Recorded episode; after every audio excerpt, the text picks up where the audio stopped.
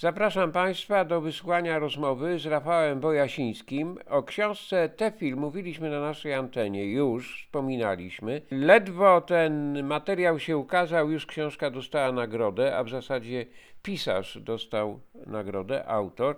Witam Pana bardzo serdecznie na antenie Polskiego Radia Koszalin. Dzień dobry Państwu. Gratulujemy, że tak szybko y, książka została zauważona na rynku czytelniczym i przez krytykę. Może zbieg okoliczności spowodował to, a być może, że po prostu jakoś utrafiłem w pewne gusta i, i to może bardziej krytyczne. Nie wiem, mam nadzieję, że też e, w przyszłości czytelnicze. Książka nie jest łatwa, jest napisana e, językiem dosyć trudnym i, i tym bardziej się cieszę, że, że doszło do takiej sytuacji, że, że ona jakiś odbiór ma i, i, i krytyczny i mam nadzieję teraz e, czytelniczy. No bo też opowiada o rzeczywistości, która, no mam nadzieję, funkcjonuje w każdym człowieku i jest metaforą taką, którą każdy mógłby odnaleźć w sobie. Może każdy znajdzie chociaż tam część y, swojego losu w tej y, książce. Y, No właśnie w sprawie odnajdywania swoich śladów w książce, no nie pali się w tej chwili papierosów Zefir, nie ma pięknych restauracji GS-owskich, nie spotyka się furmanek, opisuje pan świat, którego już nie ma. Więc może rocznikowo y, pańscy czytelnicy z pana rocznika, starsi, odnajdą. Natomiast y, jestem pełen wątpliwości, jeżeli chodzi o młode pokolenie. Ja nie myślałem o tym, żeby oddawać jakiś e, rodzaj czasu, żeby oddawać przestrzeń, która jest e, w danym momencie. Te rekwizyty czasu raczej służyły mi po to, żeby spowolnić pewien rytm, żeby książka była bardziej refleksyjna, żeby nie miała tempa tabloidowego. I to, to miało na celu, a to jest druga rzecz, że ja dość dobrze pamiętam tamte czasy jako dziecko i dorastający młody człowiek i też mocno utkwiło we mnie. Ale mam taką nadzieję, że człowiek to nie jest konstrukcja, która jest przypisana do czasu. Czyli tylko człowiek to jest konstrukcja, która jest przypisana do tajemnicy bardziej, do pewnego starcia się z rzeczywistością, do pewnej psych- do psychiki, do życia duchowego, do umysłowego, intelektualnego, ale nie jest przypisana stricte tylko do miejsca i czasu, tylko że to jest coś, co jest o wiele głębiej posadzone, czyli los ludzki przewija się bez względu na okoliczności w postaci takich samych zdarzeń często, bo byśmy dzisiaj w ogóle nie mogli zrozumieć ani Dantego, ani nie byśmy mogli zrozumieć e, Sokratesa. Przecież Sokrates e, występował w rzeczywistości, która z nami nie ma nic do czynienia, a przemawia do nas. Przemawia często lepiej do nas niż współczesny autor. Tak samo Diogenes przemawia do nas, przecież i Hemingway przemawia do współczesnych ludzi. Przemawiają XIX-wieczni pisarze do współczesnych ludzi, filozofowie, którzy, których nie ma już od 800 lat na przykład. Mamy kontakt. Okazuje się, że jest jakaś przestrzeń. Dla mnie literatura powinna tę przestrzeń otwierać. Rzeczywistość, która jest poza tą zasłoną. Bo nie możemy tylko widzieć gór ciągle. Ciąg musimy się zastanawiać, co jest za górami. I to, co jest za tymi górami, które nam zasłaniają rzeczywistość, taką, która przenosi się z pokolenia na pokolenie, z życia na życie, to ona decyduje o naszym losie, uważam. Przecież y, też mamy teraz obraz wojny. No, wojna jest czymś, co funkcjonuje od początku istnienia jakiegokolwiek życia społecznego i ona jest cały czas okrutna, a może nawet okrutniejsza z wielu powodów technologicznych, ale uwarunkowania jej są bardzo podobne. Podobne jakby cechy psychiczne predestynują do wojny, podobne myśli, podobny sposób patrzenia na świat i on się przewija przez tysiące lat. On nie jest domeną. Zło, zło na przykład nie jest domeną jakichś konkretnych czasów. Dobro nie jest domeną czasów. Dobro jest i zło jest domeną w ogóle istnienia, życia. I dla mnie tajemnicą istnienia jest siła, która ciągle powoduje, że my się podnosimy, ale niestety musimy też ciągle upadać i cywilizacyjnie, i intelektualnie, i duchowo, i życiowo, ale to to mnie interesuje. A to, że to się odbywa w takiej konfiguracji, to też y, ja miałem na celu, żeby, żeby po prostu spowolnić to, żeby, żeby ta książka nabrała bardziej refleksyjności. Usunąłem wiele jakby technologicznych i cywilizacyjnych wynalazków, natomiast odniosłem się do prostych przedmiotów, odniosłem się do ubrań, które zostały po zmarłych, wywiezionych na przykład na y, zagładę. Odniosłem się do ubrań pozostawionych po zmarłych w sposób naturalny, który, którzy, ludziach, którzy przynoszą bohaterowi y, gumofilce, ubrania, różne spodnie, marynarki. I to to jest dla mnie ta spuścizna. To ona jest taka mało widoczna może, ale nas coś łączy.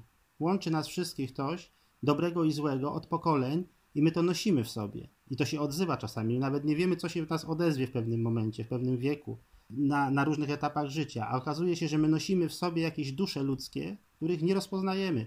Nosimy w sobie jakieś e, zależności, jakieś prawdy, których nie rozpoznajemy. I one w pewnym momencie się w nas budzą i albo za gardło nas łapią, albo nas wynoszą w świat do przodu, ale one są. I my je skądś mamy, my coś dziedziczymy, bo sami się nie rodzimy siebie, tak? Ktoś nas musiał urodzić. Czyli my sami z siebie nie jesteśmy, a cywilizacja współczesna często zapomina o tym. Człowiek sam siebie nie urodzi, nie nauczy czytać, nie nauczy pisać i jest po prostu jakąś wtórnością wobec przeszłości, ale to jest jedyny sposób, żeby żyć i to daje nadzieję, uważam, że to jest coś, coś bardzo głębokiego i tajemniczego w losie ludzkim z tym związanego, że nie jesteśmy samoistni, nie, nie zrodziliśmy się z niczego. Przedstawia pan y, tą tezę w sposób obsesyjny, że jak się zaczyna to czytać, to wchodzi do głowy dosyć mocno i nie można się od tego uwolnić. Ja się złapałem na tym, że wyszedłem na ulicę i, i widziałem te obrazy z pańskiej prozy przez jakiś czas. Musiałem jako dla drugiego biegunu przez chwilę pooglądać telewizję śniadaniową, żeby zobaczyć tych pięknych ludzi, te piękne ubrania na nich i przeskoczyć w drugą rzeczywistość. To jest bardzo mocny środek w literaturze i proszę powiedzieć, y, bo teraz się zastanawiam, czy pan, tak jak pan powiedział na wstępie rozmowy, trafił pan w czas, czy naprawdę jest coś w naszej cywilizacji, że musimy jej o tym rozkładzie, rozpadzie, umieraniu, pewnego rodzaju beznadziejności przypominać i czy dalej idąc, czytelnik pragnie tego, czy to jest jakaś taka autodestrukcyjna chęć y, grzebania w swojej przeszłości i mówienia wszystko już było, to jest wszystko beznadziejne. Znaczy, ja mam nadzieję, że zetknięcie się z czymś nieprzyjemnym ma raczej terapeutyczną rolę. To znaczy, unikanie tematu, na przykład śmierci, nie uwolni nas od śmierci. Mówienie, że tego nie ma, to nie uwolni nas od tego. Mówienie, że nie ma niepełnosprawności, nie uwolni nas od tego. Mówienie, że nie ma chorób, nie uwolni nas od tego. Bo żyjemy w świecie, którego nie rozumiemy. To znaczy, nie wiadomo, dlaczego jest tak, że jedni mają prawo się urodzić zdrowi, ładni, bardzo inteligentni, z wielkimi perspektywami, a drudzy takich szans nigdy nie dostaną. Jakby z gruntu gdzieś leży jakaś niesprawiedliwość w sile natury. Natura nie ma jakby rozumu w sobie, to znaczy ona jest pozbawiona takiego rozumu, który my kulturowo znamy, bo dla nas coś, co jest rozumowe, powinno być do ułożenia, do ustawienia, do uregulowania. A natura reguluje się swoimi jakimiś zasadami, które są dość okrutne i one są dość bezlitosne. Natura jest piękna, oczywiście, no. Widoki, jezioro, morze, las, piękne zwierzęta, ale musimy mieć świadomość tego, żeby jeden ładny wilk czy jedna ładna sarna była, to ileś niepełnosprawnych saren, chorych musi umrzeć wcześniej, żeby ta eliminacja zmierzała do czegoś ładnego, do czegoś do, takiego, które nam estetycznie odpowiada i w naturalny sposób unikamy tych innych rzeczy, ale one do nas wrócą, bo to nie ma możliwości tego, żebyśmy byli kimś innym i żyli nie życiem. Bo tak jakby człowiek chciał żyć nie życiem. Życie ze sobą niesie to, co jest bardzo przyjemne, ale niesie też ze sobą nieprzyjemny zapach. Grawitację, która obniża nasze wszystkie części ciała, policzki, uszy. My się ciągle zmieniamy przez grawitację. Podlegamy temu, czasowi podlegamy i przestrzeni podlegamy. I możemy udawać, że, nie jest, że życie nie jest życiem, tylko czymś innym, jest jakimś tworem. My nie wytwarzamy tego. Przecież życie nami rządzi, a nie my życiem w dużym stopniu. A my się nauczyliśmy cywilizacyjnie w ten sposób myśleć chyba, że wydaje nam się, że rozum, intelekt dał nam prawo do posiadania racji, ale rację zawsze będzie miała natura. Nasza racja umysłowa przegra z tym. I Tefil jest takim człowiekiem, który się przeciwstawia temu. To znaczy, dla niego racją nie jest y, racja cywilizacyjna, kulturowa, filozoficzna, tylko racja tego, że istnieje świat. Racja szczerości. Może on głupoty gada czasami i bredzi, ale on mówi to, co myśli. I w związku z tym ma rację wyższą. Tak samo natura wygrywa, mając swoją rację, która się zdaje bezrozumowa, eliminacyjna często, niesprawiedliwa, okrutna, ale to ona w konsekwencji jest. I to jest, y, Tefil jakby mówi, że trzeba liczyć się z faktami, to znaczy ten świat taki jest. I wydaje mi się, że to jest ta pełniejsza rola tego życia w nas. Nie możemy eliminować części, wybiórczo sobie traktować. To zrozumiałem, ale chciałem y, zapytać o ten czas, w którym my jesteśmy w tej chwili. Czytelnicy i w ogóle cywilizacja, bo mówi pan wymieranie, no ja mówię, wymieranie się zaczęło w chwili narodzin, w chwili powstania świata, on się zaczął już dekonstruować. Ludzi przybywa więcej niż umiera jednak cały czas. Mamy problem z zaludnieniem planety, a nie z odejściem z tej planety. Na razie, do, pewnie do jakiegoś momentu. Więc y, chciałem zapytać, o czym pan powiedział na początku. Być może trafiłem w czas. Być może. Być może tak trafiał Beckett, y, wszyscy wieszczący kres, koniec historii i tak dalej, i tak dalej. Być może jesteśmy w takim czasie, jak pan powiedział, ale chodzi mi o to, jak pan to definiuje. Bo jeszcze słowo dygresji. Wychowałem się na prozie wznoszącej. Wszystko u mnie, co czytałem w młodości, rozwijało się, kwitło, piękniało. E, ludzie odkrywali lądy, szlachetnieli, nawet jeżeli to była propaganda, to szlachetnieli, e, religie uwznioślały, e, Bóg rozsuwał chmury i, i mówił, jest cudnie, parafrazując. U Pana jest zupełnie inna konstrukcja. Można dostać no, potwornego doła, proszę się nie gniewać jeżeli ktoś jest wrażliwszym czytelnikiem, może się ciężko zbierać do rzeczywistości.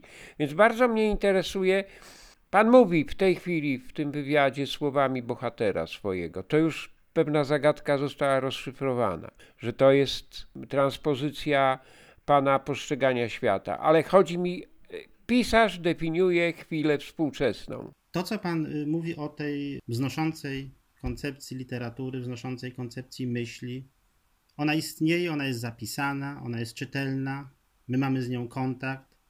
Możemy sięgnąć do tych sprzed tysiąca, sprzed dwóch tysięcy lat i są takie teksty. I to jest prawda.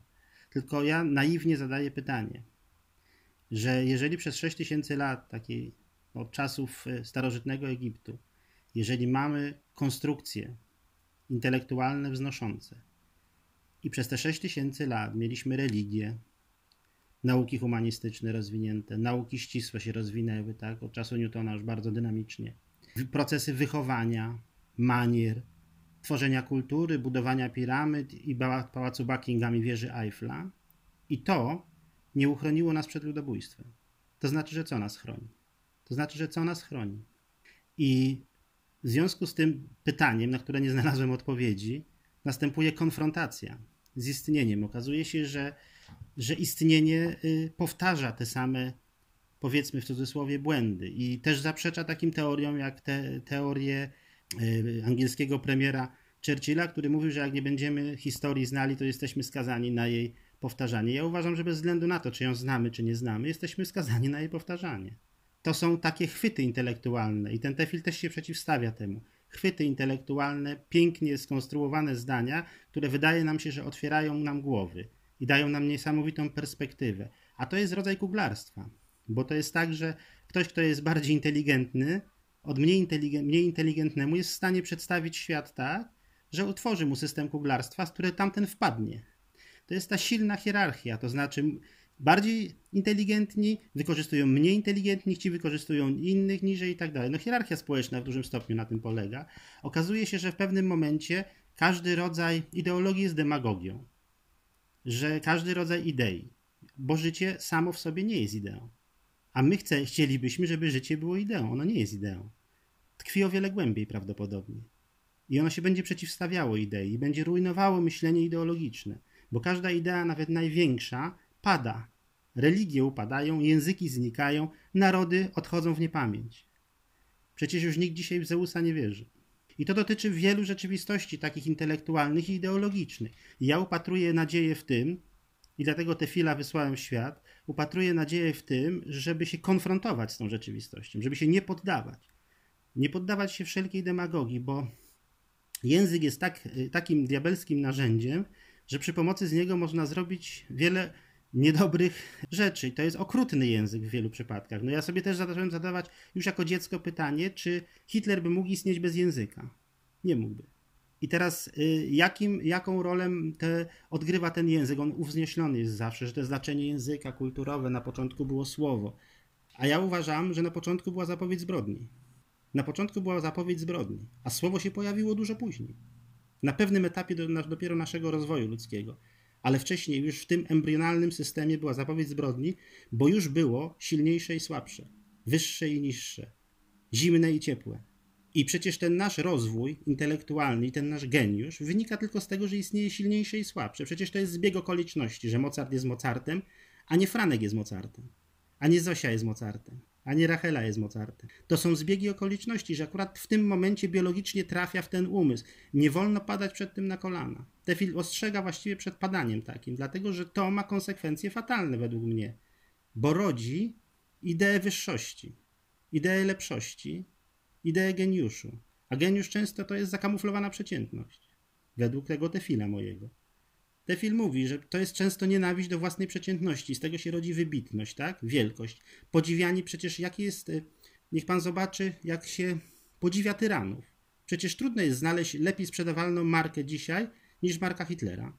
Przecież każda książka, film idzie, przecież w telewizji oglądamy bunkry Hitlera, kobiety Hitlera, psy Hitlera, y, fortyfikacje Hitlera, samoloty Hitlera, coś. No przecież tego się produkuje ogromne ilości. Przecież to jest cały czas lans.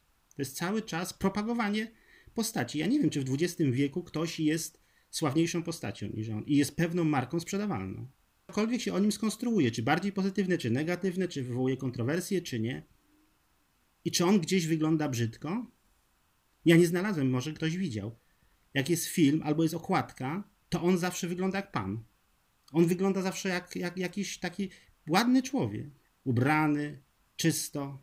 Tam jest, jakaś, tam jest jakiś potrzeb czegoś niedobrego według mnie. Ten wywód y, jest oczywisty, jasny, no ale czy, czy to nie jest autodestrukcja? Jak z tego kręgu zaklętego wyjść? Ja uważam, że autodestrukcją to jest demagogia. Autodestrukcją jest oszukiwanie siebie wobec rzeczywistości. Autodestrukcją jest udawanie, że coś, co jest y, brzydkie, jest ładne po prostu. Coś, co jest złe i potworne, jest wzniosłe.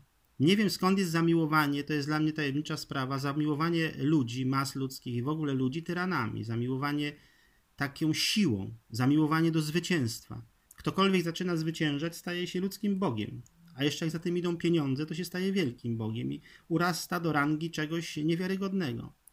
To to jest dla mnie destrukcyjne, dlatego że jak ma się wobec tego człowiek y, zachować y, zwykły, który żyje i próbuje kochać y, swoją wioskę, próbuje kochać drzewa w swoim lesie, y, jezioro swoje, to zaczyna się wyda- wydawać y, świrem, no, zaczyna wyglądać na człowieka z dziwnego, no, nie, którym, który robi rzeczy nieopłacalne, bezsensowne.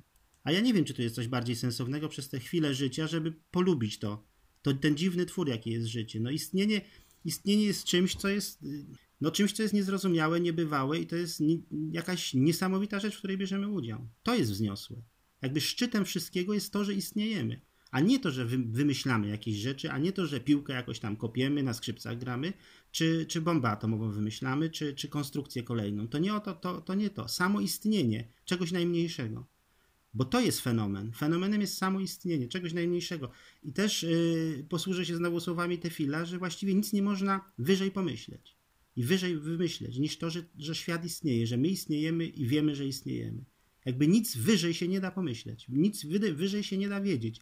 Więc my jesteśmy wszyscy, bez względu na poziom intelektualny, beneficjentami czegoś niezwykłego. I ja wierzę, że ktoś, kto wydaje się mało zdolny, wie tak naprawdę tyle samo, a czasami więcej. Wie pan, mnie zaskakiwało to na wsi, ja, ja też yy, odnosząc się do, do czytania, do studiowania. Ja słyszałem zdania od takich y, chłopów y, z, Prus Zachodnich, skąd pochodzę, ludzi, którzy mieli trzy klasy, a znałem też niepiśmienne osoby, y, jako dziecko i młody człowiek, jeszcze dochodzący do liceum, którzy byli analfabetami. Tych niewielu znałem, ale jednego miałem takiego sąsiada, nawet bliskiego. I oni, wie pan, wypowiadali, w, oni nie, przecież nie, nie zetknęli się nigdy ani z wielką literaturą, z gazetą się tak naprawdę często nie zetknęli, bo, bo nie kupowali, bo to był zbytek. Potem telewizory weszły, radia, no to wcześniej były, ale telewizory weszły, no to trochę telewizyjnego języka złapali. Ale oni w starciu z kurą, czyli z materią, z cielakiem, ożywioną materią, z drzewem, z wodą, z oraniem, z wstawaniem, z zasypianiem, ze snami, w konfrontacji z tym wypowiadali zdania, które ja czasami lepiej, a czasami wydaje mi się gorzej skonstruowane, znajdowałem u takich poetów jak William Butler Yeats, jak Eliota. To było dla mnie szokiem. Przecież ja jak sąsiadów mojego dziadka spotykałem i oni z papierosem stali albo kucali, taką, te, taką, metodą kucania, byli w stanie ku, na, w kucki palić tego papierosa na rozległym polu po oraniu z zapachem ziemi i tak być przez, nie wiem, pół godziny i cierpły im te nogi, no bo oni dużo ruchu mieli, więc to krążenie mieli dobre i oni sobie mogli takie e- ekstrawagancje akrobatyczne robić. I wie pan co, i oni potrafili y, rozmawiać o prostych rzeczach prostym językiem. Te konstrukcje były niezwykle przenikliwe, nie mówili za dużo i trafiali w sedno. I ja z tego języka czerpię do dziś. Te konstrukcje, te wyłomy takie intelektualne, takie nietypowe myślenie o świecie, to ja biorę często właśnie od tych ludzi. Ja nie wymyśliłem też całkowicie tego, ja od nich czerpię. W tej wielkiej literaturze to ja tylko potwierdzenie znalazłem tego. Oni nie musieli czytać tych dzieł, oni nie musieli czytać Dantego i to wiedzieli, czyli jest coś niezwykłego w możliwościach ludzkich, bo oni mówili Sokratesem, nie znając Sokratesa. Bo oni się konfrontowali bardzo mocno z tym, co było rzeczywistością, życiem, ze śmiercią, z odchodzeniem, ale z miłością też, z dbaniem o drugiego człowieka, z odpowiedzialnością, z jakąś siłą, która w nich siedziała. I oni te mądrości prawili. I nie potrzebowali do tego wielkiego zaplecza. Nikt tego oczywiście, zdaje się, nie usłyszał, oni między sobą, niektórzy do ściany może to powiedzieli, albo modląc się w kościele, ale to wystarczało czasami. Na mnie to oddziaływało bardzo mocno. A potem, w momencie, kiedy ja tą łączność znalazłem i zobaczyłem, że, że niektórzy muszą 30, 30 lat czy 40 pracują nad konstrukcjami zdaniowymi i, i, i budują to, i to się rodzi, i to nie jest mitologia. I to nie jest mitologia, bo to jest jakiś, to jest jakiś fakt. Bo fakty są tym, co jest chyba najprzyjemniejsze w tym życiu. One też są nieprzyjemne i one powodują, że, że, że, że człowieka coś boli. Ja słyszałem takie zdanie, o teraz mi się przypomniało, jednego starego człowieka o sensu życia. Wie pan co? On już chorował. To był taki sąsiad i on był y, samorodnym y, weterynarzem. Się uczył w czasie wojny tej weterynarii jakoś tak y, od kogoś gdzieś tam, ale nigdy żadnego dyplomu nie miał, natomiast usługi weterynaryjne miał. I on kiedyś takie zdanie powiedział, byłem małym chłopcem, usłyszałem od niego, tam o sensie życia coś rozmawiali. No i on mówił, że sens życia jest człowieka, kiedy może zjeść i go nie boli, załatwić się i go nie boli. To jest sens życia. Jak człowiekowi to się skończy, to zobaczy dopiero. To mu się sensy wszystkie skończą, te wielkie, które wyczytał. A sens życia to jest to właśnie, że to działa.